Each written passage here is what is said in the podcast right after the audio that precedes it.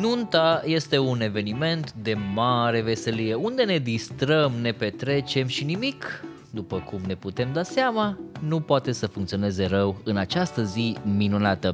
Adevărul este că uneori lucrurile scapă de sub control și asta s-ar putea să cauzeze destul de mult stres. În mod natural simțim anxietate sau mm-hmm. simțim îngrijorări în legătură cu evenimente pe care le percepem ca fiind importante. Mm-hmm. Simplul fapt că pentru mintea noastră urmează să se întâmple ceva nou, mm-hmm. indiferent de valența acestui nou, că e bun sau rău, mintea noastră deja este activată, uh-huh. pentru că începe să-și facă tot felul de predicții cu privire la ce urmează să se întâmple. Și, de fapt, îngrijorările noastre vin din aceste predicții, din aceste imagini pe care ni le construim cu privire la viitor. Când emoțiile ne copleșesc și nu știm cum să reacționăm, avem nevoie de sfatul specialistului. Așa că am invitat-o pe Raluca ca să discutăm, să vedem care este cel mai bun mod de a ne raporta la această zi unică din viața noastră, astfel încât să ne putem bucura de toată munca pe care am depus-o pentru organizarea ei. Care e povestea pe care tu ți-o spui când vine, vine vorba de ziua asta? Pentru că ai să vezi că de foarte multe ori povestea pe care oamenii și-o spun este o poveste despre ei și experiența mm-hmm. lor și o ajungem din cauza contextului, a societății, a presiunii, să o transformăm într-o poveste despre ceilalți. Asta este, cred că, cea mai mare problemă cu nunțile din, din ziua de azi, că, mm-hmm. de fapt, nu, nu onorează relația și nu onorează iubirea celor doi oameni, cât mai degrabă e un eveniment punctual care trebuie să fie într-un anumit fel și prea departe de ei doi. Când mirii pornesc la drum în organizarea anunții, își imaginează că ea va fi cu totul deosebită de ce s-a mai văzut până în acel moment.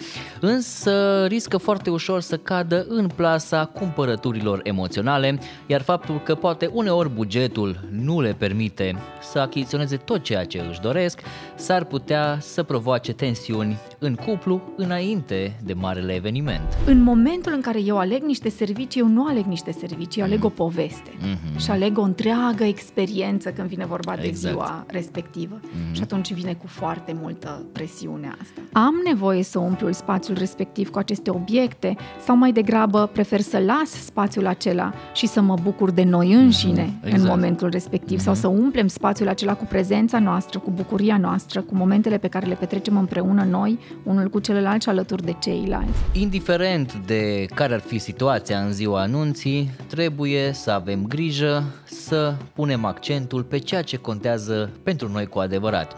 Sunt Iulius Paul și bine v-am regăsit la un nou podcast.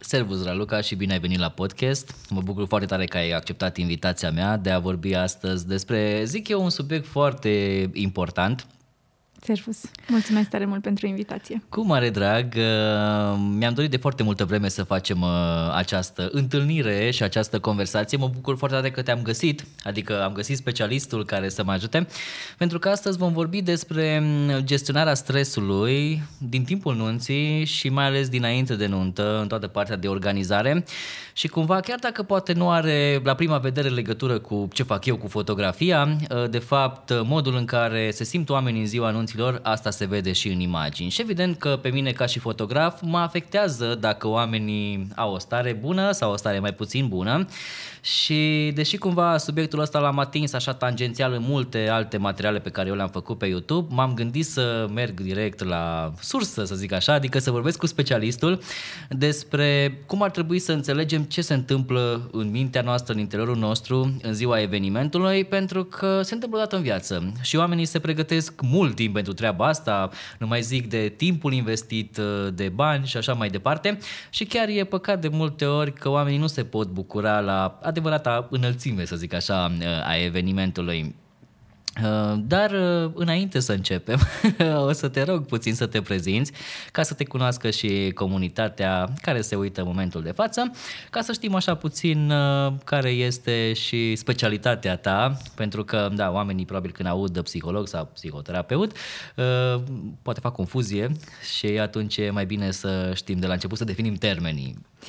Um, în primul rând, ce aș vrea să spun apropo de ce povesteai mai devreme uh-huh. este că um, nu, numai din ideea asta de eveniment care se întâmplă odată în viață uh, putem să ne gândim că vine cu multă presiune uh-huh. și mai pornim exact. de la asta, ne dăm da, seama da. câtă presiune este acolo. Acum, în ceea ce mă privește pe mine, eu sunt psiholog, uh-huh. formarea de bază este psiholog, după care am, am devenit psihoterapeut, care este o formare specifică. Uh-huh. Fiind psiholog, poți să ai și alte domenii de activitate. Sigur.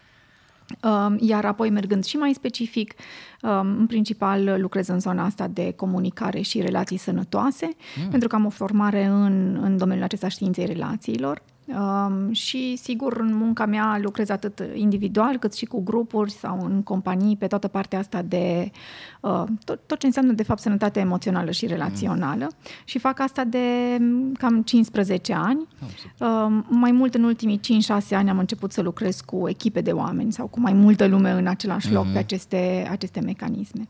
Uh, iar uh, dacă, dacă îmi dai voie, aș și vrea sigur, să sigur. adaug da, ceva da, da, apropo da, da, de ce spuneai. Te rog, te rog. Uh, cre- cred că pentru început trebuie să ne uităm la faptul că Uh, în mod natural simțim anxietate sau uh-huh. simțim îngrijorări în legătură cu evenimente pe care le percepem ca fiind importante. Uh-huh. Fie că sunt pozitive, fie că sunt negative. Da. Um, și atunci, simplul fapt că pentru mintea noastră urmează să se întâmple ceva nou, uh-huh. indiferent de valența acestui nou, că e bun sau rău, mintea noastră deja este activată, uh-huh. pentru că începe să-și facă tot felul de predicții cu privire la ce urmează să se întâmple. Și, de fapt, îngrijorările noastre vin din aceste predicții, din aceste imagini pe care ni le construim cu privire la viitor. Uh-huh. Și um, acum mergem mai departe în zona asta de psihologie socială și ce înseamnă pentru noi și pentru comunitatea din care facem parte acest moment al nunții. Uh-huh. Pentru că de aici vine foarte multă presiune. Da. Dincolo de faptul că evenimentul este nou, oricare ar fi da, el, și unic vine multă presiune din, din comunitatea din care eu mm-hmm. fac parte, cu foarte multe așteptări, cu foarte multe dorințe pe care eu le am, care sunt diferite față de comunitatea din care, mm-hmm. din care vin. Și de aici toată această anxietate pe care o considerăm ca fiind naturală începe mm-hmm. să crească în intensitate și să ne ducă în niște zone pe care uneori poate simțim că nu putem să le gestionăm așa cum ne-am dori. Da, știi, mi se pare interesant pentru că um, la începutul carierei mele de fotograf, acum 13 ani, uh, cumva absorbeam toată această energie a mirilor când eram în uh, preajma lor, fie că era pozitivă sau negativă, dar în preponderență era negativă pentru că toată lumea era agitată. În momentul în care se întâmpla ceva oricât de mic și neînsemnat, era deja un capăt de lume cum ar veni, pentru că oamenii aveau tendința de a amplifica fiecare problemă care apărea și mi se părea și mie că e la fel, adică că e bă, rău, că e un dezastru, că vai de mine nu o să iasă bine nunta, fotografiile și așa mai departe.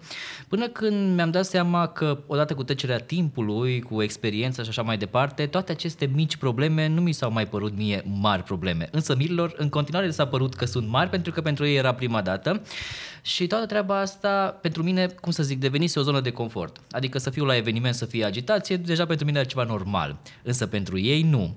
Și am început să fac așa, să zic, între ghilimele pe psihologul de foarte multe ori, mi-amintesc de foarte multe situații în care, uh, nu știu, era soare și frumos afară, după aceea venea ploaia, mireasa stresată, mi se udă rochia, mudăresc pantofii și așa mai departe și trebuia cumva să am o discuție prin care să-i spun, ok, nu e chiar atât de rău, hai să încercăm, uh, mă rog, să trecem peste, mai ales prin distragerea atenției, pentru că asta funcționează de cele mai multe ori, sau pur și simplu să încerc să le muți mintea oamenilor de pe ceva pe altceva, care să fie mult mai interesant în momentul respectiv respectiv uh, pentru ei.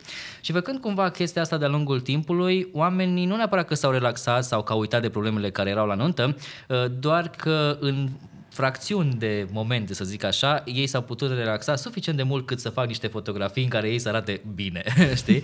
și uh, cumva problema asta am observat, nu știu dacă putem numi problemă sau, sau situație, asta o să-mi zici tu, dar de-a lungul timpului uh, mă lupt la fiecare eveniment cu astfel de probleme sau situații.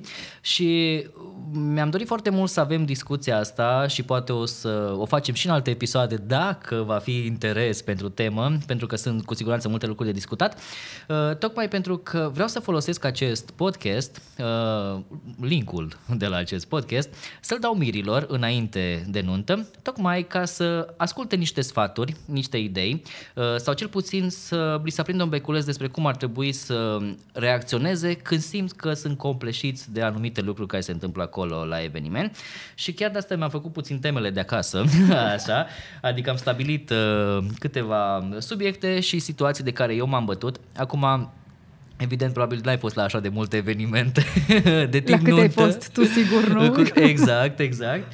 Uh, dar o să-ți dau câteva situații uh, specifice care se repetă la uh, fiecare și să încercăm să înțelegem ce, ce e acolo.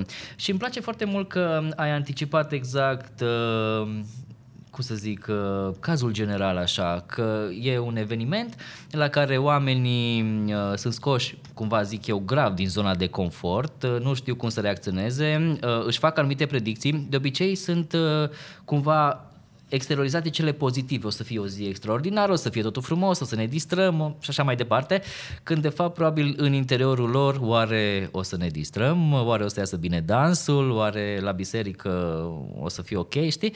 Și toate lucrurile astea. Um, vreau să începem așa cu un subiect, un pic să le explici oamenilor și mie de altfel, uh, cum funcționează creierul nostru, mintea noastră în momentul în care apare o emoție, fie că e pozitivă sau negativă, pentru că mi se pare important să începem de aici, să înțelegem care este principiul de bază de funcționare, cum ar veni. Acum, din start, pornim de la premisa că emoțiile sunt un lucru natural. Uh-huh. Este normal să le simțim. Mai mult decât atât, ce știm este că avem trăim, experimentăm ca emoții de bază mai multe emoții negative decât pozitive, uh-huh. iar ce știm până în momentul acesta este că suntem uh, urmașii celor mai anxioși oameni. Uh-huh. Practic am supraviețuit, tocmai pentru că cei care erau înaintea noastră erau suficient de stresați încât să se concentreze pe a supraviețui și pe a-și uh-huh. găsi resurse în mediul din care făceau parte. Dacă erau foarte relaxați și aveau mai multe uh-huh. emoții pozitive, sunt șanse foarte mari să nu fi supraviețuit. Uh-huh. Și atunci a, a avea aceste emoții este un lucru perfect normal.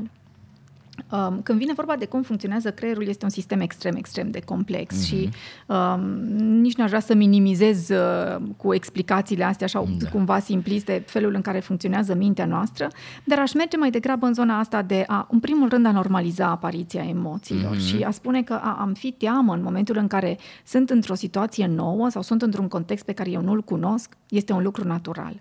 Problema este mai degrabă ce apare după mm-hmm. ce apare teama sau ce okay. fac după ce apare mm-hmm. anxietatea asta. Pentru că de cele mai multe ori când avem emoții foarte intense, avem tendința să polarizăm. Fie minimizăm ceea ce mm-hmm. se întâmplă acolo și de multe ori vedem în jurul persoanelor care trec prin aceste evenimente importante. Mm-hmm. O, lasă că acum nu e nimic așa de important, că nu e nimic așa de grav ce urmează să se întâmple fie maximizăm mm-hmm. și orice ni se pare, exact cum spuneai tu mai da. devreme, o dramă sau o catastrofă sau ceva ce o să-mi impacteze fundamental ziua mm-hmm. respectivă. Ce e util să învățăm să facem în această situație este să ne plimbăm pe, acest, pe această. Uh, uh, să ne mișcăm cumva okay. între uh, maximizare și minimizare. Okay. Adică să-mi dau seama că, într-adevăr, unele dintre lucruri nu sunt atât de importante, dar altele sunt. Uh-huh. Și să ne dăm seama că unele lucruri nu sunt chiar atât de importante și nu merită atât de multă da. atenție. Da. Dar înainte de toate, pentru a putea să fac asta, ce pot să fac este să mă uit care mi este tendința naturală. Pentru uh-huh. că o să ne dăm seama, fiecare dintre noi, că mai degrabă maximizăm într-o anumită situație sau mai degrabă minimizăm. Și din tot ce știu până acum în relațiile, din relațiile de cuplu, cel mai probabil, cei doi miri uh-huh. sunt um, compuși din acest mix de minimizare și maximizare. Mm-hmm. Unul dramatizează și celălalt minimizează. Ah, da, în general așa este. Și atunci, dreptate. discrepanța asta foarte mare între reacțiile pe care ei le au îi duce la a simți și mai multă tensiune, mm-hmm. pentru că se simt, sigur, neînțeleși, nevăzuți, nu le este validată mm-hmm. emoția. Și atunci, în primul rând, unu, pornesc de la premisa că emoțiile sunt naturale. Doi, mă uit să văd cum tind să reacționez în mm-hmm. momentul în care simt o emoție intensă și să-mi dau seama că cel mai probabil partenerul sau partenera mea are cheia mm. de rezolvare a emoției mele, a ceea ce mi se întâmplă acolo. Mm-hmm. Adică dacă eu sunt genul de persoană care ocupă foarte mult spațiu, asta sunt eu, da. Da? vreau să rezolv, vreau să fac, vreau să... Exact cel mai probabil nevoia mea este să reușesc să mă relaxez. Uh-huh. Cheia acestei relaxări este la partenerul meu, uh-huh. care reușește să aibă acest calm pe un mecanism al lui de coping, sigur, de altfel, sigur, da. într-un moment atât de dificil și la fel și invers. Dacă uh-huh. îmi dau seama că eu minimizez foarte tare ce se întâmplă acolo și mă uit în jur și văd că oamenii sunt activați, cel mai probabil la ei este cheia uh-huh. în ceea ce mă privește pe mine și atunci poate ar fi bine să mă scutur puțin și să văd să mă ancorez puțin în ce se întâmplă acolo. Uh-huh. Deci cumva să mă uit la faptul că această zi, ca oricare altă zi din viața uh-huh. noastră, este de fapt un moment în care fiecare venim cu un aport în povestea aceasta, uh-huh. doar că trebuie să vedem bagajul cu care venim exact. fiecare în, în ziua respectivă și uh-huh. că de fapt suntem un partener, într-un parteneriat și un cuplu care are toate răspunsurile problemelor răstora. Mm-hmm. Dar trebuie să vedem asta. Exact. Și atunci, înainte de nuntă, cred că la asta m-aș uita mai degrabă. Da, păi uite, um, e foarte interesant că, într-adevăr, miresele, doamnele, uh, în mare parte a timpului ele sunt cele care maximizează și mirii cei care minimizează anumite situații pentru că mm, cumva, cel puțin din ce am observat eu, au fost, cred că, câteva cazuri izolate în care mirii, bărbații, au venit și au cerut servicii de fotografie și au pus întrebări și s-au implicat și mm, am vrut să vadă cum se face treaba asta și toate detaliile. În rest au fost miresele. Și um, cumva, cred că dorința asta de a face să fie bine, de a ieși bine evenimentul, că probabil nu s-au implicat uh, doamnele doar în treaba cu fotografia, ci și cu restul, cu decor, cu mâncare și așa mai departe. Uh, momentul în care au, um, să zic așa, au preluat frâierele organizării și s-au implicat pe fiecare paler în parte și au avut anumite responsabilități pentru că și-au dorit să iasă bine, iar mirii, bărbații au zis ok, dacă pentru ea e ok, ok și pentru mine. În momentul în care apărea o situație legată, nu știu, de flori, de muzică, de foto și așa mai departe, dacă Mirele nu a controlat treaba aia și nu s-a implicat, pentru el n-a fost o problemă atât de mare. Și cumva el avea tendința, ok, a, n-au venit uh, florile sau nu știu, nu sunt culoarea pe care ai comandat-o, ok, e bine și așa, dar pentru mireasă, cu siguranță a avut uh, un impact mult mai puternic și tot timpul mm, răspunsul meu sau mm, replica mea la astfel de situații a fost, ok, nimeni nu știe cum trebuia să fie. Dacă tu ai vrut, uh, nu știu, trandafiri culoarea somon și ei sunt roz, nimeni nu știa că trebuia să fie somon. Sau dacă ai greșit dansul mirilor, atâta vreme când nu v-ați împiedicat și nu ați căzut, nu știe nimeni cum era coregrafia, nu contează că nu a ieșit.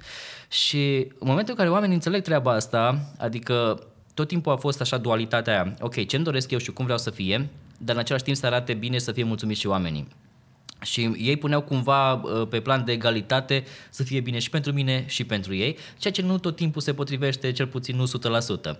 Și atunci, în momentul în care au înțeles că, de fapt, oamenii nu știu cum trebuie să fie, oamenii oricum nu au așteptări de un anume fel, să fie nunta într-un fel sau așa mai departe, ci ei primesc de bun ceea ce li se oferă, adică invitații, atunci s-au relaxat și au dat seama, ok, hai să facem așa cum vrem noi, dacă ceva scapă de sub control, zâmbim și mergem mai departe că nu e chiar așa un capăt de lume.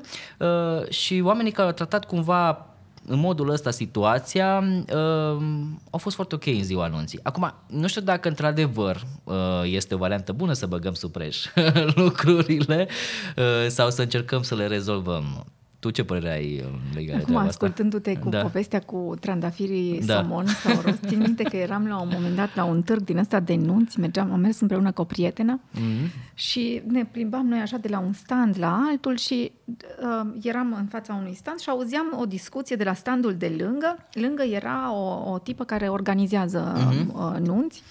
Și a venit un cuplu și a invitat, s-au așezat și uh, replica uh, tinerei din cuplul respectiv a fost noi ne dorim foarte tare, dar noi, noi ne dorim foarte tare să avem o nuntă în stil japonez minimalist. Mm-hmm. Și a fost momentul în care și eu și prietenul meu ne-am căscat ochii și ne-am întors și am zis, deci o nuntă în stil japonez minimalist, Doamne, nu m-aș fi gândit vreodată la asta.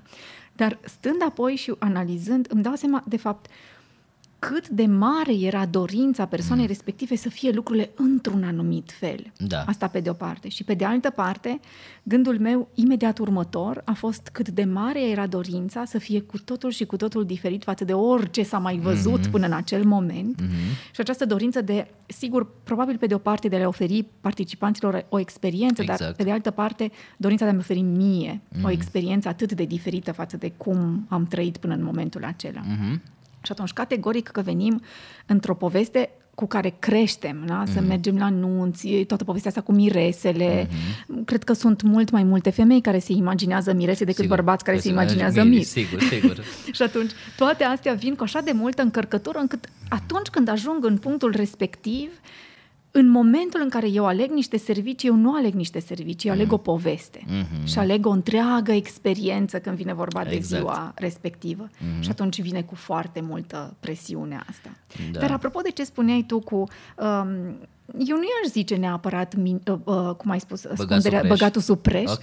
cât aș zice mai degrabă un, un pic uh, uh, normalizarea, tot să folosesc cuvântul ăsta, Da, sigur. uh, lucrurilor. Și, de fapt, tu, tu ce ai făcut prin chestia asta? Tu le, le-ai, ai, ai produs acolo o diferențiere, adică Mhm. le-ai, dat, le-ai spus oamenilor că experiența voastră este diferită față de experiența Mhm. celorlalți. Exact. Pentru că într-un moment ca acela intens emoțional se produce, noi numim în psihologie, simbioză Mhm. emoțională. Adică eu am impresia că ceea ce trăiesc eu vor trăi și ceilalți. Exact, exact. Ori, ori o tehnică importantă aici este fix chestia asta, să-mi dau Mhm. seama că experiența mea va fi foarte diferită de experiența oamenilor care participă la nunta respectivă. Și asta din start ar fi bine să apară cu un soi de um, diminuare a intensității emoționale. Da. Și apoi știi ce i-aș mai întreba? Așa. Pur și simplu, ma- a- aș avea, cred că, discuția asta despre, de fapt, tu ce ai nevoie să se întâmple în ziua aia? Mm. Care o să, și, și poți să încerci chestia asta Exact. cu următorul cuplu și să întrebi, eu vreau, aș vrea să-mi spui povestea zilei astea. De fapt, mm-hmm. care e povestea ei și nu cum ți-o imaginezi. Da, da, da. Nu în detaliu că e somon sau e... Exact. Ci care e cum, cum o ții, care e povestea pe care tu ți-o spui când vine, vine vorba de ziua asta? Pentru că ai să vezi că de foarte multe ori povestea pe care oamenii și-o spun este o poveste despre ei și experiența mm-hmm. lor. Și o ajungem din cauza contextului, a societății, a presiunii, să o transformăm într-o poveste despre ceilalți. Mm-hmm. Și e așa de trist că se întâmplă Da, asta, da, când, da. când de fapt sunt câteva ore mm. în, care, în care tu creezi o comuniune și o legătură pe care nu mai crezi într-un alt Mhm. moment sau o crezi, sunt oameni care se despart și o poți crea din nou într-o altă relație, dar în relația asta tu nu mai crezi. Nu mai, exact. Și riști să pierzi o experiență atât de valoroasă pentru că mintea largă în atât de multe Mhm. mm-hmm. direcții. Și să ne reamintim constant care e povestea. Și dacă vei reuși să le adresezi această întrebare și o să extragi câteva elemente cheie din Mhm. poveste, că vreau să mă simt bine, că vreau să zi- fie ziua despre noi, și le reamintești asta pe parcursul evenimentului, Exact. s-ar putea ca lor să li se liniștească puțin mintea emoțională Mhm. mm-hmm. și e chestia asta de a întoarce, întorce energia înspre ei, știi? Exact. E, e, dar e despre voi asta, e despre... Nu, așa am Da. discutat atunci, Da, că e da. despre voi. Și atunci s-ar putea ca ei să aibă momentul ăsta de... Da. Ok, ok, ok. Da, uite, e mi-amintesc că de un exemplu recent, um, fusesem la o nuntă la București și, na, oamenii din sudul țării sunt puțin diferiți de noi la Cluj, uh, nu din perspectivă, cum să zic așa, uh, că sunt tot felul de stereotipuri și așa mai departe, ci pur și simplu um, se agită mult mai repede, poate se exteriorizează mai agresiv, așa între ghilimele. Uh, și, mă rog, ajunsesem acolo la eveniment, um, uh, Miri au dorit ședința foto înainte să înceapă toată petrecerea, pentru că era doar partea de restaurant și așa. Și uh, era cumva cerul norat, ba ieșea soarele, ba așa, ba mai picura. Și Mireasa era extrem de stresată că, vai, nu o să iasă bine pozele, nu o să iasă ședința foto foarte bine. Și mă uitam așa la ea, bine, de-abia ajunsesem, uh, eu i-am cunoscut doar online, că, na, pandemie și nu ne-am putut întâlni până, până acum. Uh, și în momentul în care am văzut-o că era așa agitată, mă uitam așa la ea, pur și simplu uh, impasiv, să zic, că nu... Uh, nu voiam să intru în filmul ei, cum, a, cum ar veni, tocmai ajunsesem acolo. Uh, și la un moment dat am zis, dar de ce te stresezi? Nu e venită lumea încă, mai avem două ore până începe nunta, o să facem niște poze, păi da, da, plouă sau aia și eram, ok, dar plouă, se oprește, iar o să plouă, iar o să se oprească, poate o să iasă soarele, o să fie frumos. Și la un moment dat îmi zice, dar voi la Cluj așa relaxați sunteți. și eu eram, măi, nu neapărat noi la Cluj, dar ideea este că dacă o să te agiți în continuare și să-ți faci o grămadă de griji, nu o să iasă pozele 100%, nu o să iasă bine. Dacă te relaxezi, dacă stăm la o poveste, chiar am uh, servit și o cafea am zis, hai să bem o cafeluță, să povestim, să așa ne cunoaștem un pic și după aceea începem pozele, că timp este suficient. După treaba asta am văzut că s-au relaxat și de fapt ea a încercat cumva să iasă în poze să arate un anumit, uh, nu știu, uh, să transmită ceva, că e totul grandios și frumos și așa mai departe, când și ea și Mirle erau doi oameni cărora ar plăcea foarte mult să glumească, să se prostească la poze și așa mai departe. Și pozele cu care am început erau acelea care na, cumva și le imaginau ei, dar am făcut după aceea când s-au mai relaxat puțin, am făcut și celelalte mai de Caterincă, cum se zice așa, între ghilimele. Și evident că m-am uitat după nuntă să văd ce fotografii au postat. Și l-au postat tocmai pe alea care erau ei naturali. Știi?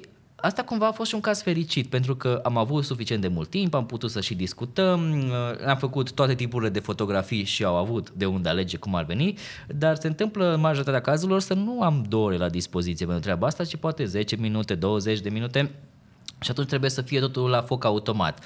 Și mi-e foarte greu să încerc să-i transpun pe oameni dintr-o anumită stare într-o altă stare, pentru că exact cum ai spus și tu de experiența uh, pe care o trăiesc invitații și cea pe care o trăiesc mirii, uh, se întâmplă că începând de, din dimineața anunții, uh, sunt părinții, mătușile, unchii, toți oamenii care vin acasă la miri um, și cumva oamenii aceia au așteptări de la nunta respectivă. Părinții așteaptă probabil de când s-au născut copiii lor să ajungă în ziua nunții să se căsătorească.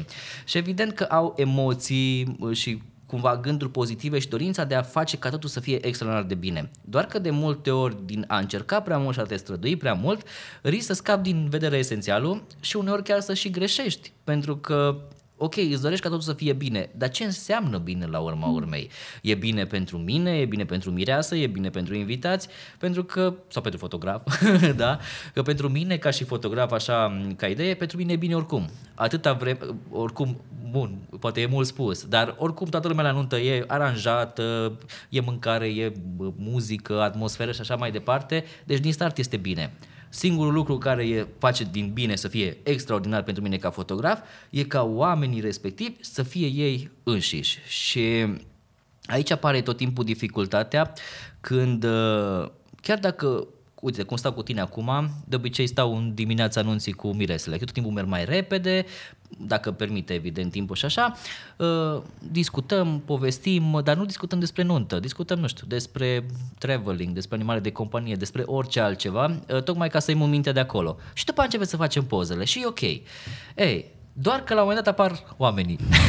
Și acolo lucrurile, vai, uh, o venit buchetul de mireasă, uh, ți-ai pus jartiera, uh, trebuie să pui sare în papuci ca să nu te deoache cineva. Știi? Și atunci începe agitația pentru miri, Uh, bine, pentru mire este că de obicei uh, mirele, bărbatul, dacă bea ceva cam ignoră ce se întâmplă în jurul lui.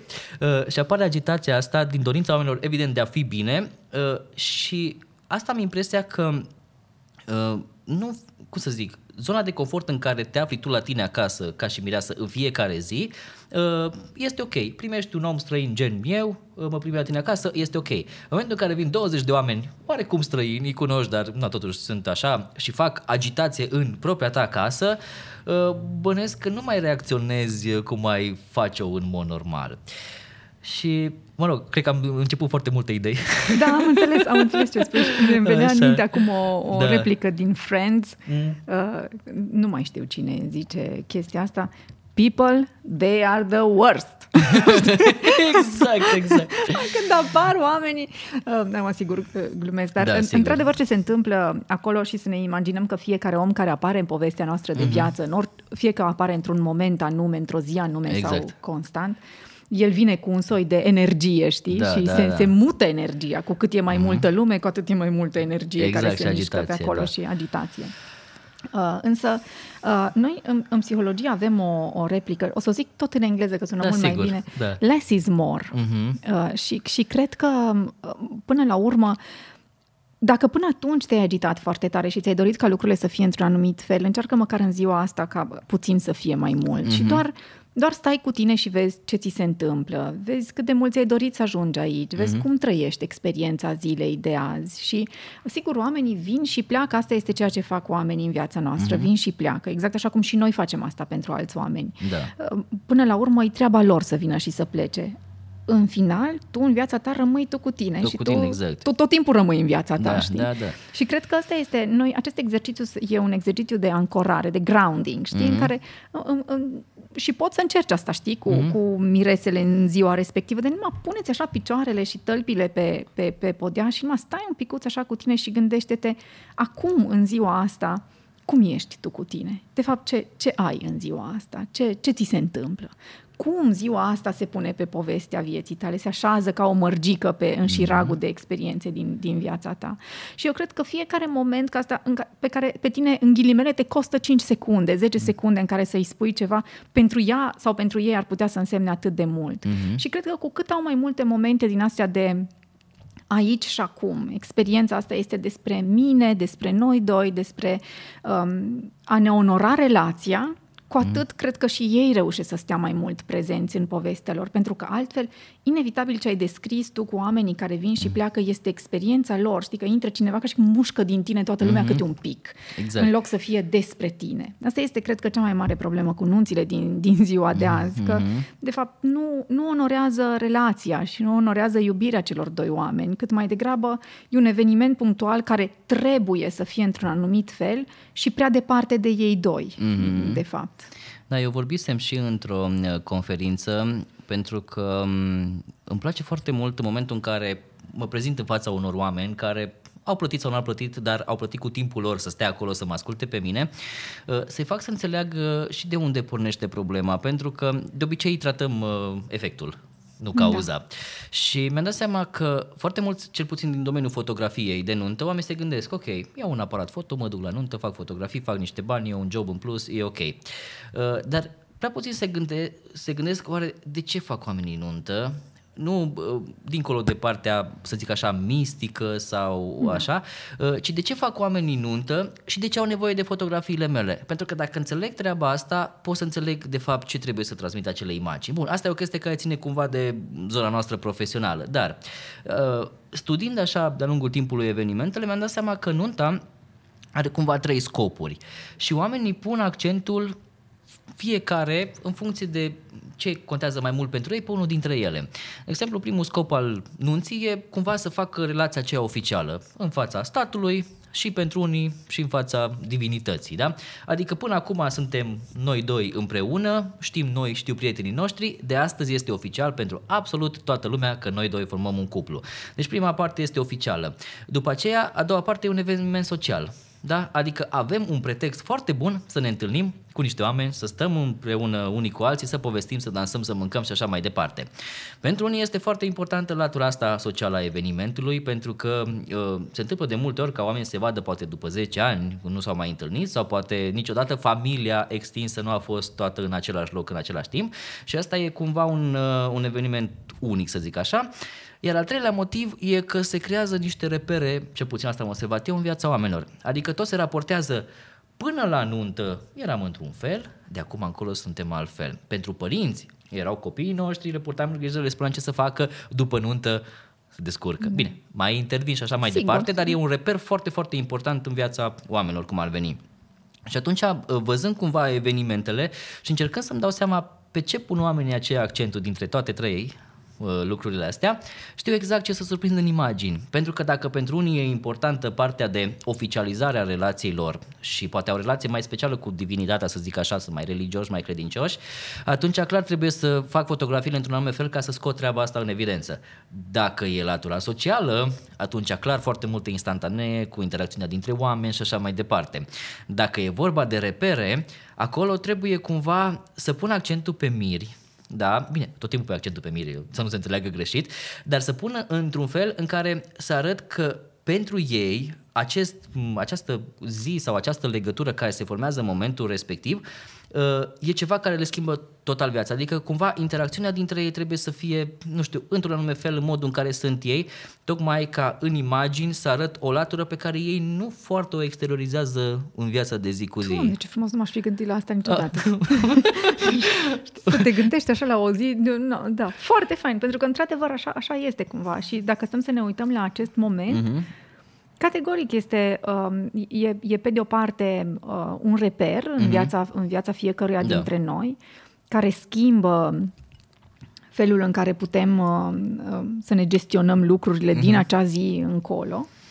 Țin minte când, uh, când ne-am căsătorit noi, că înainte să ne căsătorim, am mers să, să vedem dacă putem să ne luăm un credit pentru... Mm. Și nu ne dădeau, că nu, erau, nu eram căsătoriți, da, da, da, și deci da. cumva, dincolo de că e o zi anume, e un reper în sensul că de, acu- de acum înainte sunteți de încredere pentru comunitate exact. și pentru societate și acum putem să vă credităm. Exact. Până acum da, nu da, puteam da. face asta. Da. Și apoi mi se pare foarte faină chestia asta de comunitate, pentru că în sine, de fapt, ce este nunta, uh-huh. este, uh, ne arată, de fapt, o nevoie bazală a minții noastre, uh-huh. aceea de a fi împreună. Uh, noi nu am supraviețuit în singurătate, am uh-huh. supraviețuit în comunități.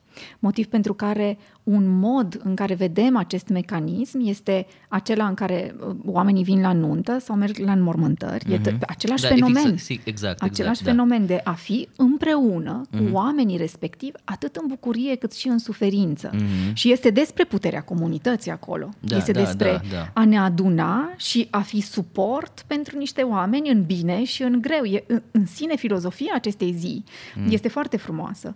Păcat că, din păcate, pierdem aceste, aceste elemente uitându-ne la dacă e cu roz sau e cu somon. Da, da, da știi? da, exact, exact. Când, când, de fapt, ar putea fi un, un moment care să fie atât de valoros pentru parteneri. Și uite, apropo de ce le-aș spune oamenilor mm. care sunt implicați în mm-hmm. aceste evenimente, este fix ce ai, ce ai descris tu acum, să îți dai seama ce este pentru cuplul respectiv această zi da. și să le reamintești pe timpul, pe timpul mm-hmm. zilei. Doar, doar amintește că asta e despre voi. Mm-hmm. Asta este despre voi, sau e despre... E, e un prag al vieții voastre. Exact. Cum vrem să ne amintim pragul ăsta al vieții noastre? Sau este despre bucuria de a fi împreună.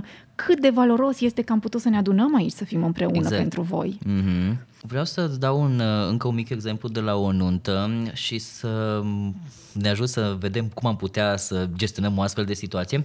Pentru că, da, am fost la un eveniment la care au fost toate problemele care pot fi la un eveniment. Adică de-a lungul timpului așa am o listuță mentală cu dacă se întâmplă aia, se întâmplă aia, dacă aia, așa și așa mai departe. Și cumva cam toate lucrurile au scăpat de sub control. Vremea nu a fost bună, machiajul nu a ieșit bine, rochia Miresei nu era fit așa cum ar trebui să fie, pantofii de fapt nu îi plăceau. Uh, deci toate problemele au decurs în lanț și așa mai departe. Au repetat dansul mirilor că s-au încurcat prima dată și au reluat de la început. Deci a, a fost cu de, de toate. Așa. Și nunta a fost chiar foarte drăguță în sine. Cu toate aceste neajunsuri, mie mi-a plăcut foarte mult, pentru că oamenii chiar și-au dorit să iasă nunta bine. Dar din păcate au avut toate celelalte probleme. Și știu că la un moment dat Mireasa mi-a spus e cea mai groaznică zi din viața mea, abia aștept să se termine. Știi? Și eu eram, păi da, v-ați pregătit pentru treaba asta, adică se vedea clar pe ei că se iubesc, dar în ziua aia nu aveau o interacțiune foarte bună și eu știu că atunci am, uh, am filmat, nu am făcut fotografii și am încercat cumva să preiau toate elementele din nuntă, să le îmbin între ele într-un anume fel și intenționat am depășit puțin deadline-ul când trebuia să le dau filmarea, pentru că am vrut ca oamenii să uite puțin exact ce a fost în ziua anunții și să primească acel material ca să-și reamintească, dar de fapt să le modific puțin amintirea despre nunta lor. Iar reacția pe care au avut-o după au fost că este extraordinar video, a fost o zi minunată, a fost totul foarte drăguț, știi? Și, uh, bun, mi-am dat seama în, uh, făcând treaba asta că, de fapt, bun, e foarte ușor să modifici percepția oamenilor prin imagini și prin video. Uh, bine ar fi să o modifici într-un mod în care uh, să aibă sens pentru ei, da? Pentru că degeaba o modific cum îmi place mie să, nu știu, să, oamenii să fie niște oameni foarte simpli sau modei și eu să fac să fie super opulență, că nu ajută treaba asta. Dar îi zisesem în ziua anunții atunci că uh, ceva de genul ăsta în momentul în care mi-a zis că e cea mai groaznică zi, uh, să se relaxeze, pentru că ziua asta nu o să o mai trăiască niciodată. și a avut așa un moment de blocaj în care n-a știut cum să reacționeze și pur și simplu a plecat. Uh, bun, nu s-a schimbat foarte mult în atitudinea Miresei, dar cred că cumva a afectat-o ceea ce am zis. Și asta voiam să zic că um, ce ar trebui să le spunem oamenilor în astfel de situații în care pentru ei este, uh, cum să zic, uh, groaznic ce se întâmplă, da? Mm-hmm. sau e, mă rog, o problemă foarte mare pentru noi ca oameni, să zic așa, între vaccinați cu evenimente, da? Uh, nu ni se mai pare atât de problematică o anumită situație. Cum ar trebui să, să vorbim cu ei? Bun, le spunem lucruri drăguțe și așa mai departe, dar știi, într-un mod în care să nu enervăm mai tare. Uh-huh. Pentru că am observat și chestia asta, mai vin mamele mireselor, vai, dragă, ești așa de minunată și lasă-mă mamă în pace, nu vezi că sunt stresată, sunt nervoasă, știi? Uh, bun, îi putem spune că e minunată, dar poate nu reacționează cum trebuie. cum ar trebui să avem o comunicare cu ei? Cred că mai degrabă m-aș uita la care e nevoia pe care mm-hmm. o, o vedem acolo. Ok. În momentul în care a venit ea să-ți spună că e cea mai groaznică zi din Mm. viața ei, oare ce, ce a avut nevoie să se întâmple? Ce și-ar fi dorit să, să, să Mhm. Exact. trăiască în momentul respectiv? Și cred că în momentul respectiv, de fapt, ce ar fi avut nevoie este să trăiască un pic de suport. Mm, să fie ok. cineva acolo care să o susțină în ceea ce ea numește cea mai groaznică Am zi din înțeles. viața ei. Și m, mă gândesc că m, un lucru pe care putem să-l facem în astfel de situații este să-i validăm suferința și să, efectiv, să-i spunem, îmi dau seama cât de dificil trebuie să-ți fie să vezi lucrurile în felul ăsta. Mm-hmm. Făcând acest exercițiu al validării suferinței, se pare că emoțiile se mai liniștesc puțin și mm. se mai domolesc puțin. Tendința de foarte multe ori este fie să minimizăm, fie mm. să, cum spuneai, să-i mutăm atenția Da. și e un lucru bun că îi mutăm atenția, Da. însă înainte de asta aș valida suferința. Am înțeles. Știi, aș, aș fi acolo și aș zice, "Îmi- îmi dau seama cât de dificil trebuie să-ți fie și îmi îmi pare rău că trăiești lucrurile astea. E, e ceva ce aș putea să fac acum să-ți fie mai ușor sau e ceva de ce ai avea nevoie în momentul ăsta să-ți fie mai ușor și poate să vină să zică să treacă ziua asta și tu poți doar să repeți să zici, ok, ai avea nevoie să treacă ziua asta, până atunci mai sunt câteva ore. Ce putem face în astea câteva ore? Și atunci cumva, de multe ori, acest discurs, chiar dacă nu îi rezolvă ei problema, Sigur. lucrurile s-au întâmplat deja, Da. poate măcar să-i mai domolească intensitatea emoției și să o lase să fie prezentă în ziua respectivă. Mm-hmm. Și exact cum spuneai și tu, fotografiile și filmările sunt, sunt de fapt, um, um, modurile în care noi putem să ne reamintim de acel Da, moment. da. De multe ori rămâne o emoție pe care o simțim în corp Da. când ne amintim ziua anunții, dacă a fost una pozitivă sau negativă, dar acea emoție se reactualizează într-o anumită formă în momentul în care ne uităm la filmare și la imagini. Mm-hmm. Și dacă în momentul în care eu mă uit la imagini, văd tristețea și suferința zi- mm-hmm. zilei respective, Da. tind să o retrăiesc. Pe Exact. de altă parte, dacă reușesc să, sau reușești să Da. extragi din ziua Da. aceea momentele în care a fost bine și momente în care, de fapt, a fost atât de valoros ce s-a întâmplat acolo, retrăirea experienței aceleia poate fi una Mhm. mm-hmm. plăcută, chiar dacă atunci, în ziua aia, a fost dificil. Da. Și s-au întâmplat atât de multe lucruri. Eu am dat să mă gândesc că acum nici nu mai mi-am tare multe lucruri din ziua. Asta e adevărat. Uh, Uite, m- eu tot timpul când uh, mi se întâmplă lucruri mai puțin fericite, să zic așa, deși încerc tot timpul să le anticipez, uh, să nu fac anumite lucruri care ar putea degenera în ceva rău, am o viață destul de liniștită și, mă, să zic așa, dar ideea e că de fiecare când se întâmplă ceva care, mă rog, nu-mi convine sau îmi dă o stare negativă, am tendința de a uita foarte, foarte rapid. Și eu când mă gândesc la trecut, așa, nu prea mi amintesc lucruri rele ce mi Ce s-au mecanism întâmplat. de apărare ai acolo. Da, știi? da, nu știu dacă e bine, nu e bine, dar cel, pu- lucrurile bune mi le amintesc. Cred că sunt persoane care și amintesc foarte multe lucruri negative. Da, știi? da. Atâta, trebuie să ne uităm la cum funcționează memoria noastră. Memoria autobiografică, amintirile Mhm. mm-hmm. noastre sunt fotografice. Da, exact. De cele mai multe ori ne amintim bucăți, așa flash-uri Mhm. din uh, experiența respectivă. Și eu cred că scopul nu e să uităm neapărat, ci scopul e să integrăm povestea asta. Adică ziua respectivă a fost cu de toate. A fost uh, momentul în care m-am bucurat să mă întâlnesc cu oameni pe care nu i-am văzut. A fost momentul în care poate am avut 10 minute pană de curent în localul respectiv. A fost momentul în care, mai puțin noi, s-au pierdut listele de la nuntă. Nu s-au mai găsit listele. Pur și simplu, au dispărut miraculos. Și mi-amintesc atât de bine momentul acela, așa cum am sigur că acum zâmbesc când mă gândesc la el. Țin minte că eram, trebuia să facem 20 de kilometri distanță între, loca- între localitatea unde eram și locul unde era mm. petrecerea. Și pe distanța respectivă am realizat cu toții că nu există listele acelea. Și am avut o nuntă foarte mare, din nefericire. nu puteam să ținem minte Da, da. uh, lucrurile. Și mi-am că atât de bine un moment în care eu eram în spate în mașină și plângeam toate că mm. de un singur lucru trebuia să se ocupe altcineva și s-au Exact. pierdut listele acelea. Și mi-amintesc un moment în care a venit nașa mea, care e prietena mea cea mai bună și suntem împreună de 20 de ani și am pins așa pe toți și a venit și m-a prins de umăr și a zis, ascultă-mă, ziua asta este despre voi doi, ne ocupăm noi de liste. Da. Așa? Și de fapt am stat să mă gândesc, ok, dar ce a însemnat momentul acela? Și momentul acela a însemnat de fapt apropierea pe care noi două mm-hmm. o avem și a însemnat cât de bine a putut ea să-mi fie suport într-un moment ca ăla. Sigur că pot să rămân cu gândul că, oh, și s-au pierdut și ce s-a întâmplat, nu s-a întâmplat nimic într-un final, a fost în regulă. Dar cât de frumos a fost în sine momentul și câte, Da. câte emoții au fost acolo. Cred că până la urmă asta e dacă reușim să facem, să producem acest twist, știi, această schimbare, ajută mult mai mult la integrarea experienței pe termen lung. Da, uite, mi-amintesc că zis de pană de curent, chiar s-a întâmplat la o nuntă să fie pană de curent două ore, nu 10 minute. Da, da, da. Și uh, fusese o furtună mare, chiar la Cluj a fost nunta, acum vreo trei ani, nu mai știu exact, așa, și s-au rupt copaci, a fost dezastru, fire de curent, ok, și s-a întrerupt curentul la restaurant, evident fără muzică, fără lumină. Uh, mirii erau pasionați de uh, mireasa, de fapt era uh, profesoară de limba română, pasionată de citit. Mirele era distribuitor de cafea, pasionat de cafea. Și nunta lor a fost cu tematică cărți și cafea. Și pe masă erau cărți și multă cafea. și, bun, și boabe, și băcitată, și la espresso și toate celelalte. Și uh, când s-a întrerupt curentul, evident că m-a prins lumânări.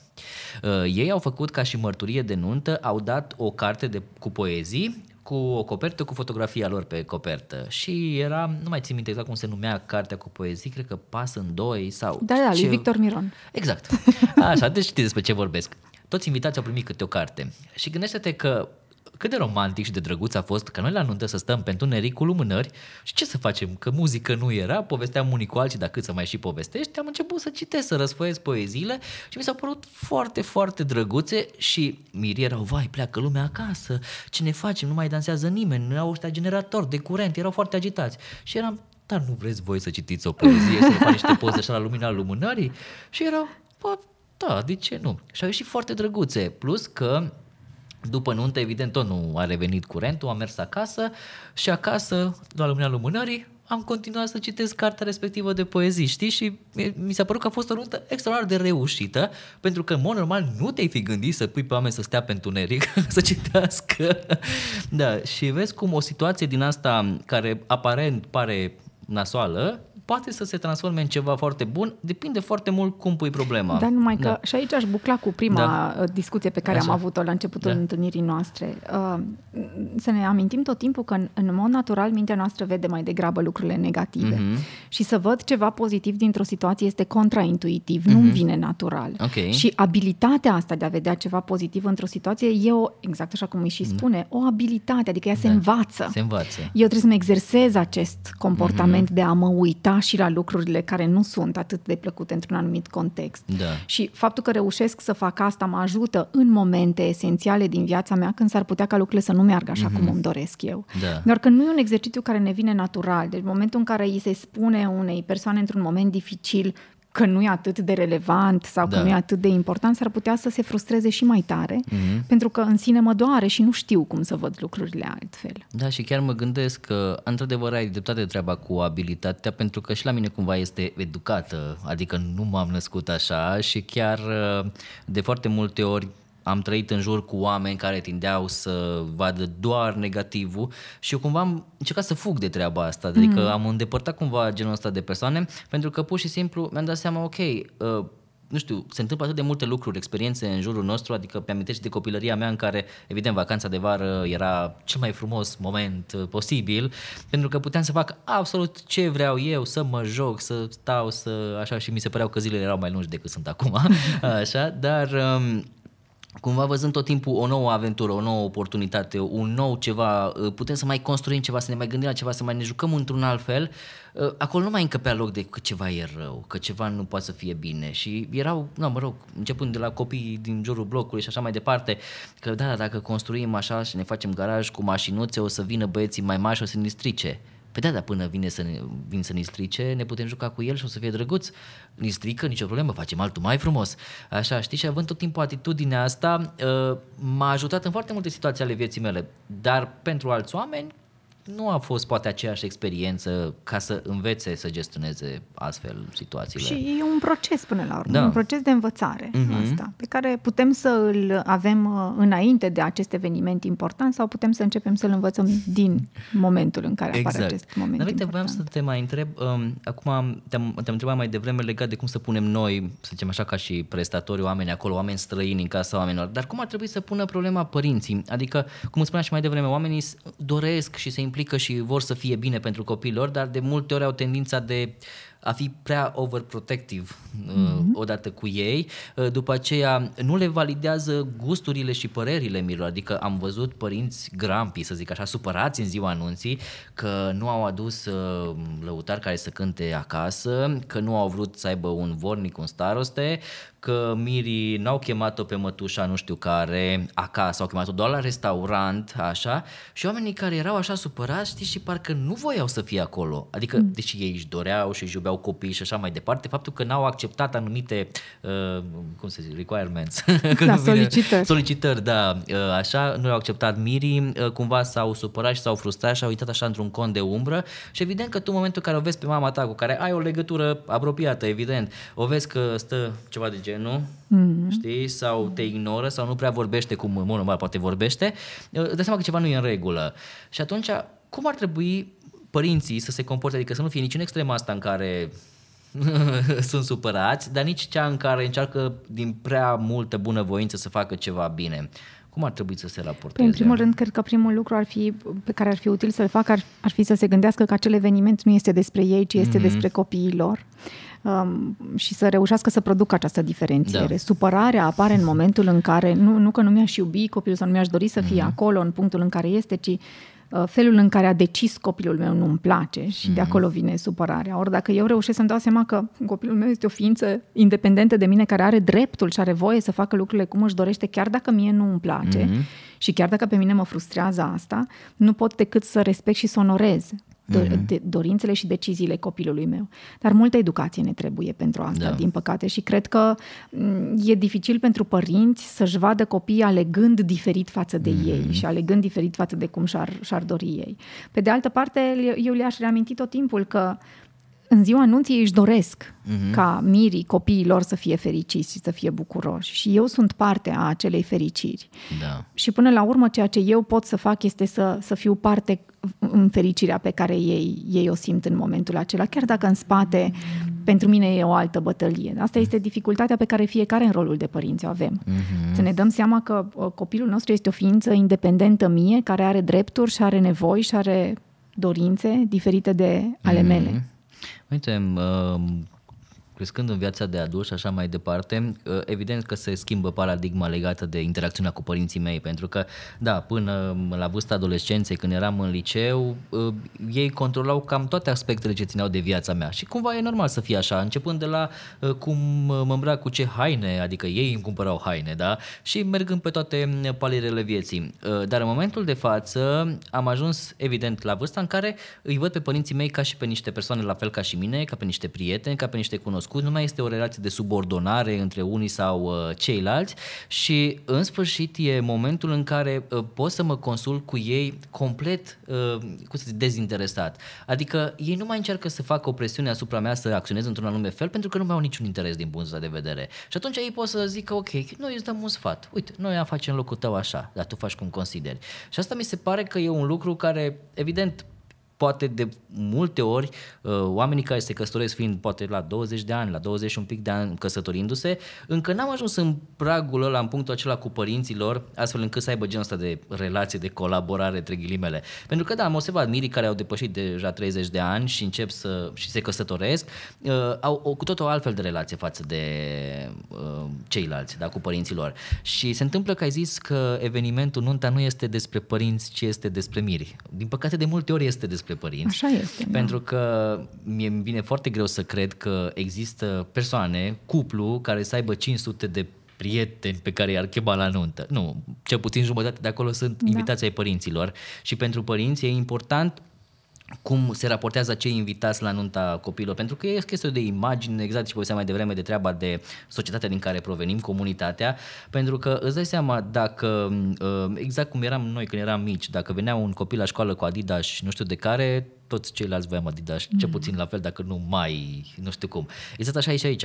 Copilul uneia dintre prietenii părinților s-a căsătorit și a făcut o nuntă de 500 de persoane, nu pot să fac cu 100, că nu dă bine în da. comunitatea din care provin. E un fenomen mm. social până la urmă, dar eu mm. cred că, uh, exact cum spuneai tu, cu cât înaintăm mai mult în vârstă și mm. alegem să ne căsătorim la o vârstă mai înaintată, cu atât uh, putem să decidem pentru noi și felul mm-hmm. în care ne dorim să fie acea zi și mai mult decât atât, cred că relația este mult mai conștientă. Da, exact. Și interacțiunea dintre cei doi parteneri este diferită și atunci ei pot să vină împreună în mm. relație cu părinților și să spună cum își doresc uh, exact. lucrurile mult mai asumat decât probabil ar fi făcut în urmă cu 10 ani, de exemplu. Da. Dar așa este și eu cred că este și o, o, un mesaj din asta așa uh, transgenerațional, mm-hmm. știi, dintr-o... Eu nu, eu nu am ales când aveam 10 ani ca părinții mei să meargă la 10 nunți pe an, ca eu să am 450 de invitații în momentul în care m-am căsătorit. Nu a fost alegerea mea. Mm-hmm. Dar am înțeles, pe mine asta m-a ajutat, am înțeles că a fost investiția pe care ei au văzut că ar fi bine să o facă în momentul respectiv. Mm-hmm. Și atunci am, am am acceptat lucrurile acestea, am, am, fost, am fost în acord cu această poveste a lor pentru că le-am înțeles investiția și le-am înțeles da. efortul. Dar cred că la fel de bine ei ar fi putut să vină în povestea mea dacă eu nu aș fi fost de acord mm. cu lucrul acesta. Dar eu cred că aici ține foarte mult de modul în care comunicăm și de sănătatea relației pe care mm. noi avem, atât noi ca în parteneriat, cuplu fiind, cât și noi în relația de familie, tot într-un parteneriat, mm. cum spuneai și tu, Um, noi, noi zicem în psihologie că o, o relație sănătoasă este o relație în care pot să spun lucruri negative fără ca ceilalți să se simtă atât de ofensați mm-hmm. încât să mhm. aibă nevoie să plece din relația aceea. Deci să vin să pot să, pot să-ți dau un feedback mm-hmm. și feedback-ul respectiv să fie de fapt progres și nu conflict. Da, da, asta e foarte important și vreau să mai zic încă o idee aici. Am observat că oamenii, într-adevăr, care se căsătoresc după o anumită vârstă, să zic așa, plus minus 30 de ani în zona respectivă, au și o relație probabil mult mai sedimentat decât la o vârstă mai fragedă, în sensul că, tot așa, din, pe baza observațiilor mele, oamenii au poate trecut poate prin mai multe experiențe, deja s-au identificat pe ei așa cum sunt, adică cum sunt eu, sunt conștient de mine, nu sunt conștient de modul cum aș vrea eu să fiu. Și în momentul în care tu ești conștient de cine ești tu și evident și persoana cu care ești alături și te căsătorești, e și ea conștientă de cine e ea, automat toate cărțile sunt pe față cum ar veni, adică ne uităm, ăștia suntem. Nu mă interesează părerea lui ăla sau al celălalt pentru că noi ăștia suntem. În momentul în care tu ai anumite aspirații, tot așa observațional, anumite aspirații, deja ești foarte ușor influențabil, pentru că poate aspirația ta uh, are undeva niște lacune, niște lipsuri și este completată de ceea ce aduc ceilalți din Cei jur. din jur, da. Sigur. Și atunci am observat treaba asta în momentul în care uh, vin mirii, de exemplu la întâlnirea cu mine, că se fac poze, vin cu părinții. Bun, hai că cu nașii uneori se mai întâmplă că mai povestim uh, de aceeași vârstă, e ok, dar vin cu părinți și părinții pun un milion de întrebări care n-au nicio legătură de fapt cu mirii și cu efectiv ce ar trebui să intereseze pe ei. Și chestiunea la uh, poze și mâncarea, nu? Ca să avem amintire. Uh, vezi că noi avem niște rude care vin de nu știu unde, să ne faci neapărat poze cu ei.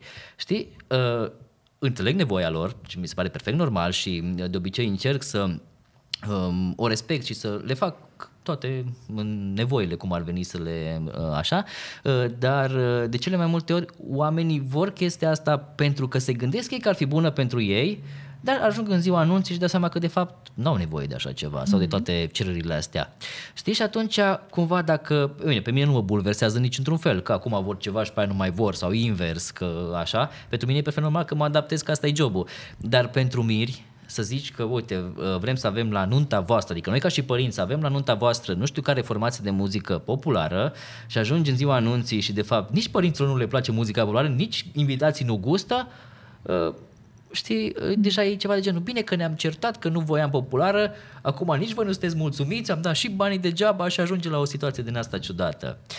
Eu cred da. că aici foarte mult contează să li se adreseze întrebarea asta, ce poveste vă spuneți mm-hmm. voi despre ziua asta? Exact. Știi care e povestea zilei ăsteia? Da, deci și cred e... că în momentul în care, în care ei reușesc să aibă o poveste coerentă despre mm-hmm. ziua asta, poți apoi să inviți să, să se gândească cum construim această poveste a zilei mm-hmm. voastre pornind de la lucrurile pe care, pe care voi vi le spuneți despre această experiență. Da, ai mai zis la începutul discuției o chestie legată de treaba emoțională, că oamenii, um, cum să zic, cumpără lucruri într-un mod emoțional, mai ales când vine vorba de o zi atât de specială și unică și am observat că foarte mulți miri cad în plasa cumpărăturilor emoționale, mm. pentru că discutam și cu alți colegi de breaslă și tocmai asta ziceau că oamenii când cumpără fotografie, servicii de fotografie, nu le cumpără pe niște criterii uh, foarte bine stabilite, de genul, uh, ok, îți cumperi uh, un televizor, toate sunt negre și mari, dar vrei să aibă o specificație, să fie în HD, 4K și așa mai departe.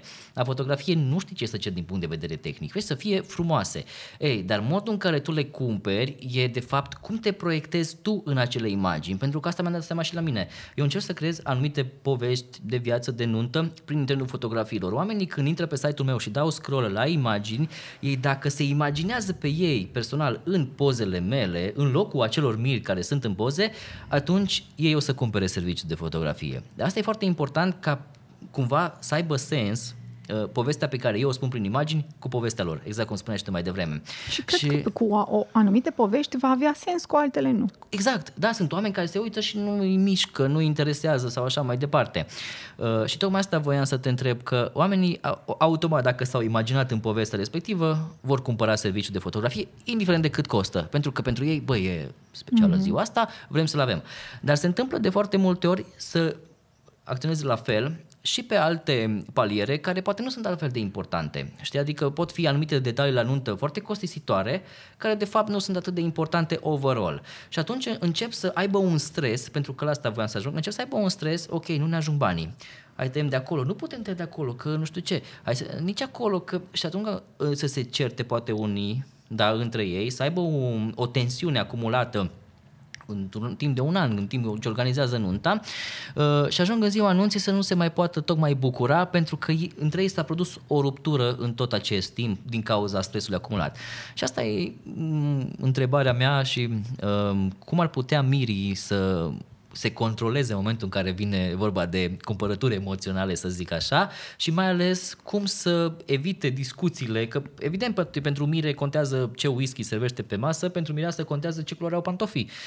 Mm-hmm. Și atunci nu o să ajungă mm-hmm. niciodată la un consens, că nimeni nu o să înțeleagă, adică unul pe celălalt nu o să înțeleagă care e nevoia. Dar numai dacă pornim de la, dacă pornim de la această premisă a poveștii pe care ne-o spunem uh, când vine vorba de acea zi, poate că ar merita să ne gândim mm-hmm. în felul acesta. De fapt, acest obiect sau aceste lucruri pe care eu le cumpăr sau pe, mm. pentru care plătesc acum, uh, care este locul lor în mm-hmm. povestea pe care eu mi-o spun și oare este un rol principal sau este un rol secundar sau este doar, cum se numește la teatru, știi, când sunt oameni care nu au niciun, nu au rol decât da, de figurație. un... Fi, așa, sau da. este de fapt pentru a umple un anumit mm-hmm. spațiu și da. oare am nevoie să umplu spațiul respectiv cu aceste obiecte sau mai degrabă prefer să las spațiul acela și să mă bucur de noi înșine mm-hmm. exact. în momentul respectiv mm-hmm. sau să umplem spațiul acela cu prezența noastră, cu bucuria noastră, cu momentele pe care le petrecem împreună noi, unul cu celălalt și alături de ceilalți. Mm-hmm. Dar pentru a putea să iau aceste decizii, am nevoie să învăț să-mi pun aceste întrebări mm-hmm. și am nevoie să-mi dau seama care este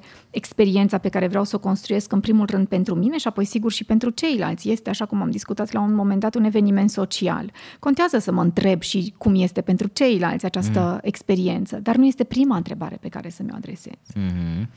Da, vezi, asta e, într-adevăr, oamenii trebuie să-și pună întrebarea, uh, ok, am nevoie sau nu am nevoie de treaba asta, face, are loc în povestea noastră sau nu are, doar că nu au de cel multe ori discernământ, pentru că e cumva emoția aia pozitivă. E un impuls. Da, da e, un, e impuls un impuls și e, vai, e nunta, să vreau roche de așa, cu pene și chestii și costă 10.000 de euro. Mm-hmm. Știi? Și zic, da, dar cum să nu am rochea aia? Că doar o dată în viață mă căsătoresc. Știi? Și atunci Sigur, apare... Găsim foarte multe justificări da, pentru sigur, ziua exact, respectivă exact. și după aia, la finalul evenimentului, ne dăm seama că pe multe dintre ele nici măcar nu le-am mai remarcat și nici măcar mm-hmm. nu ne-am dat mhm. seama dacă mai avem nevo- am avut nevoie de ele sau nu.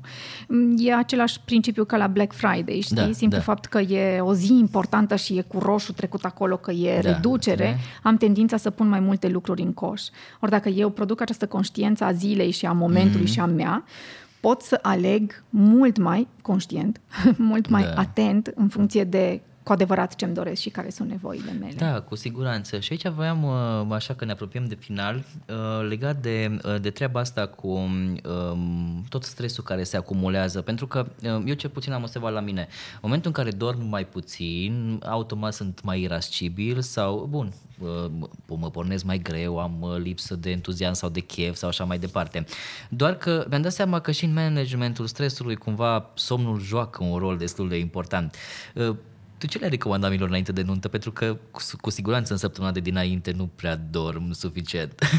E multă adrenalină. Da. Și atunci când e multă adrenalină, corpul mm. face multe lucruri, dar nu se prea odihnește da, în, exact. în momentul respectiv. Și uh, cred că nu, doar dacă nu am un, ca mecanism de coping acest mm-hmm. somn uh, excesiv, exact Uh, în rest, s-ar putea ca de cele mai multe ori oamenii să fie destul de activați emoțional mm-hmm. și destul de, nu doar emoțional, cât și somatic, mhm. fiziologic. Mm-hmm. Ori dacă noi privim această activare nu ca pe o problemă, ci ca pe ceva ce arată cât de important este pentru noi acest eveniment mm-hmm. și cât de important este momentul acesta pentru noi și cât l-am așteptat și cât de mult ne dorim să fie bine și facem tot ce ne stă în putință pentru asta, chiar dacă eu nu mă odihnesc suficient de bine, normalizând aceste reacții s-ar putea să mi se reducă în intensitate Am și stările înțeles. somatice. Da, da, da, da. Or, să, să mă așez în pas să-mi spun acum trebuie să dorm, că mâine este nunta mea, sunt șanse mari să nu reușesc să dorm, da. tocmai pentru că pun această presiune pe mine.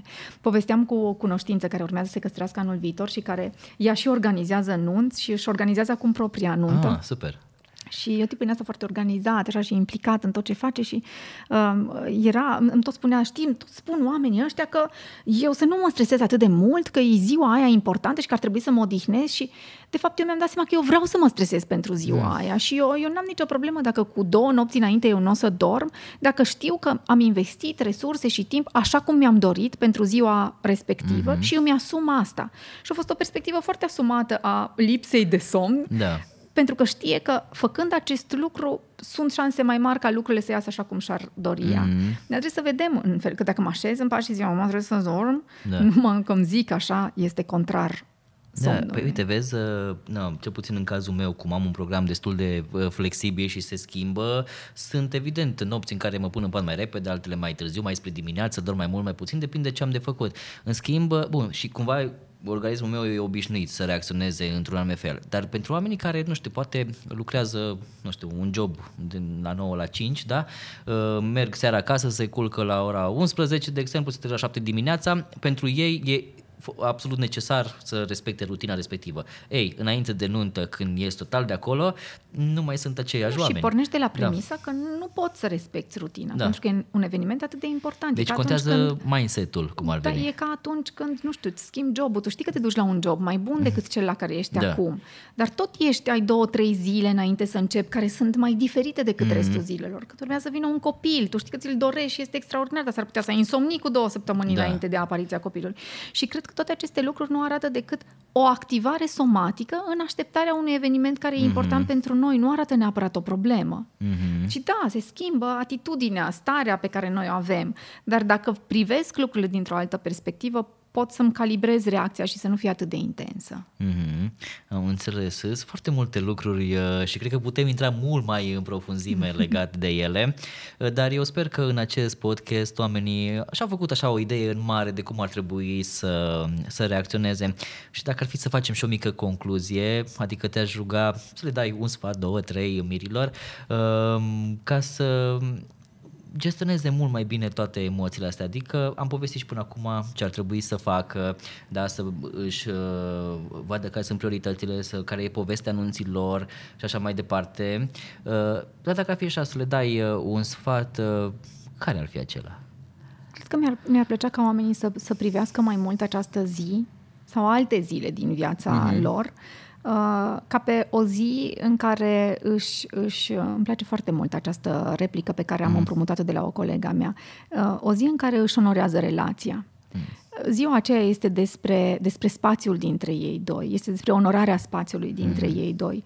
Și cred că asta mi-ar plăcea, știi, să pornim de la premisa că orice facem în ziua asta sau pentru ziua asta este despre spațiul dintre noi doi. Este mm-hmm. despre relația noastră, este despre bucuria noastră de a fi împreună, mai mult decât orice altceva. Și sigur că dacă în, în completarea acestei perspective vin apoi trandafir somon sau de altă da. culoare, acela este un detaliu pe care îmi doresc să-l pun acolo pentru că vreau, pentru că am chef, pentru că e o zi în care pot să fac orice da, sau să-mi iau da. o rochie cu pene. Dar dincolo de asta, așa, deep down, linia, firul este despre onorarea relației noastre. Am înțeles.